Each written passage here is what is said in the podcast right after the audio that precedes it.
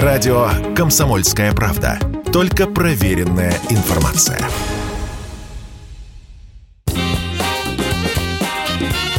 Был бы повод.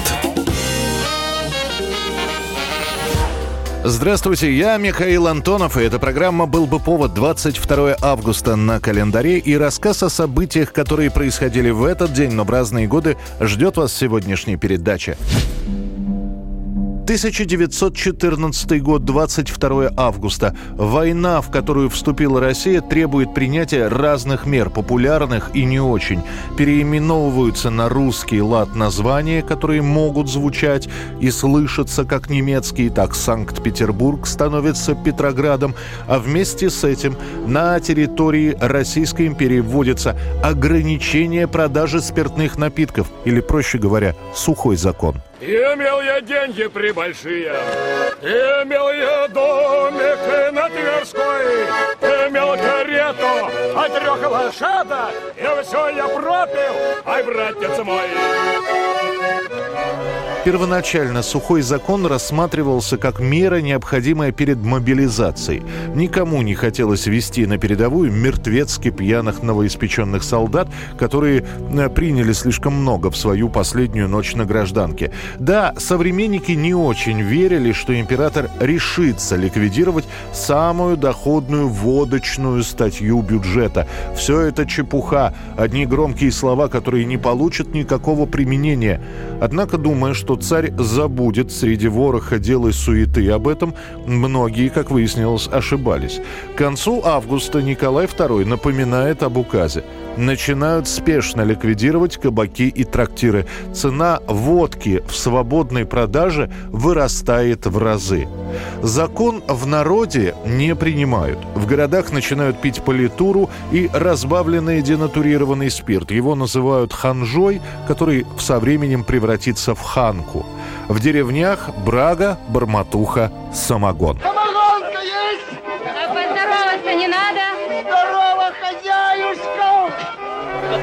Тот же самый самогон в деревнях и селах делается в промышленных объемах, после везется в город на продажу из-под полы. Разливают и в чайных. Нужно просто заказать половому самоварчик покрепче и подмигнуть. В самоваре поставят водку или коньяк. Правда, стоить это будет довольно больших денег.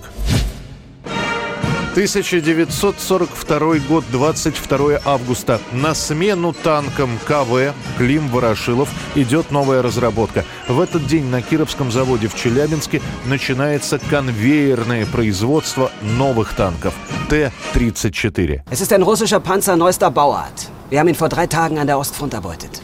Man sagt, ihr könntet damit unsere Panther besiegen. Это новейший русский танк. Только что с Восточного фронта.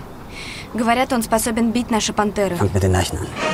Этот танк успели запустить в производство после долгих споров и обсуждений перед самой войной. До войны успеют выпустить чуть более тысячи экземпляров на Харьковском заводе, а после начала войны производство приходится переносить. С одной стороны, Т-34 довольно простой в изготовлении и управлении, быстрый, маневренный. С другой, наладить производство этого танка оказывается не так просто. Станки и оборудование доставляются по частям из разных уголков страны. Лишь спустя год с лишним после начала войны Т-34 начинают выпускать массово. Танк. Боевая машина, сочетающая мощный огонь с большой подвижностью. Прекрасный ответ. Теперь вы, товарищ Мельников. Вот вы водитель. Что такое по-вашему танк? Танк – это бронированная повозка на гусеничном ходу, не знающая преград на своем пути. За годы войны на Уральском заводе будет собрано почти 26 тысяч боевых машин. Больше, чем на всех предприятиях Германии вместе взятых. Ни один танковый завод в мире не имеет такой производительности. С августа 42-го с конвейера каждые 30 минут сходит новая машина. Последний Т-34 на этом заводе будет выпущен в феврале 46-го. 1943 год, 22 августа. Выходит постановление о неотложных мерах по восстановлению хозяйства в районах, освобожденных от немецкой оккупации. Среди предложенных мер – создание училищ военного типа для детей, которые потеряли родителей во время войны. Так появляются суворовские училища. Сегодня у нас торжественный день. нам вручают аттестаты зрелости, а имена лучших из нас будут занесены на доску почета училища. Суворовские училища создают по лекалам еще царских кадетских школ. Старорежимные кадеты заменено на суворовцы. Срок для организации подобных учреждений дан предельно жесткий, но типичный для того времени – два месяца. Ответственные выбирают здание и место, желательно все покрупнее, чтобы разместились и плац, и несколько казарм. Пока ищут места, параллельно проводят набор первых суворовцев. Предполагается, что на обучение в Суворовские училища будут принимать с 10 лет, но в самый первый набор брали сразу 4 возраста – мальчиков с 10 до 13 лет. Одновременно при училищах появляются подготовительные классы для младших ребят в возрасте от 8 до 10 лет. Первые курсанты суворовских училищ – это не только потерявшие родителей в годы войны, но и те, кто успел поучаствовать в боевых действиях, те самые дети полка. Сергеенко Иван прибыл в училище с фронта по личной рекомендации маршала Советского Союза Жукова. Орел, стать строй! Есть! Уже к декабрю 43-го открываются 9 суворовских училищ. В 44 году на места в суворовские училища претендуют 60 тысяч мальчишек со всей страны. 1991 год, 22 августа. Уже понятно, что августовский путь провалился. Горбачева ждут из Фороса. На Лубянской площади, на месте, где когда-то стоял памятник Дзержинскому, идут народные гуляния. Убираются собранные наспех баррикады. Принимается постановление о привлечении к уголовной ответственности участников заговора. В этот же момент приходит новость. Один из инициаторов путча, министр внутренних дел СССР Борис Пуга покончил жизнь самоубийством. После информация дополняется. Суицид двойной. Вместе с Пуга уходит из жизни и его жена. Отец не мог принять другого решения, потому что для него это было э, ну, чрезвычайно ну, критическая жизненная ситуация, э, из которой он мог выйти только таким способом. Позже станут известны подробности. Пуга приедут арестовывать. Видимо, он наблюдал за подъехавшими машинами из окна. Пока следователь с сопровождающими поднимается, министр берет пистолет, сначала стреляет в жену, после в себя. Пуга скончается практически моментально, его супруга еще сутки будет жить.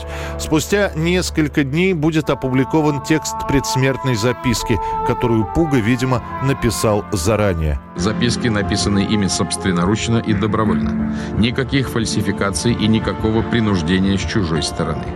Совершил абсолютно неожиданную для себя ошибку, равноценную преступлению. Да, это ошибка, а не убеждение. Знаю теперь, что обманулся в людях, которым очень верил. Похороны пройдут тихо на Троекуровском кладбище. В народе новость о самоубийстве воспримут так, хоть у кого-то из этих путчистов совесть оказалась. Но тут же появится слух, что Пуга не совершал суицид, а был устранен спецслужбами.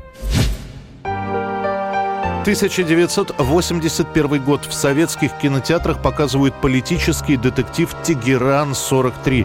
На экранах Игорь Костолевский, Наталья Белохвостикова и французская звезда Ален Делон. А меломаны заваливают радио и телевидение просьбами поставить в эфир песню из этого фильма «Вечная любовь».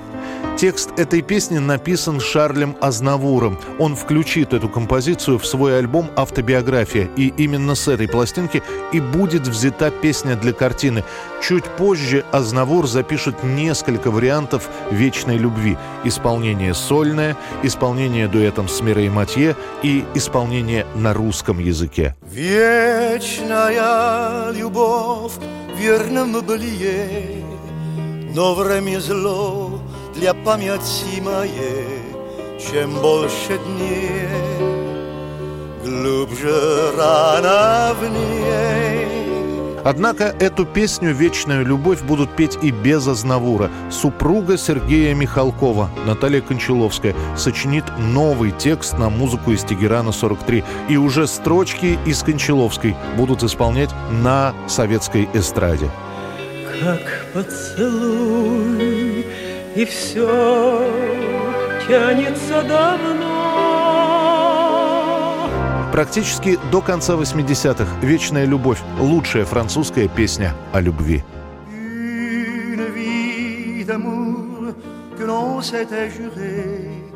Et que le temps a désarticulé jour après jour blesse mes pensées. Tant de mots d'amour en nos cœurs étouffés dans un sanglot, l'espace d'un baiser sont restés sourds à tout, mais n'ont rien changé. Car un au revoir ne peut être un adieu, et fou d'espoir, je m'en remets à Dieu pour te revoir et te parler de Jules.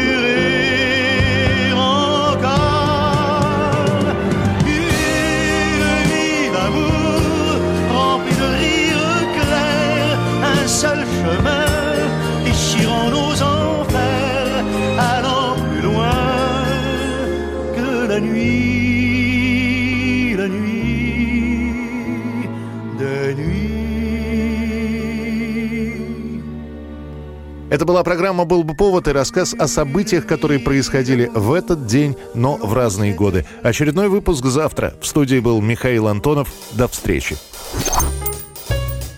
«Был бы повод»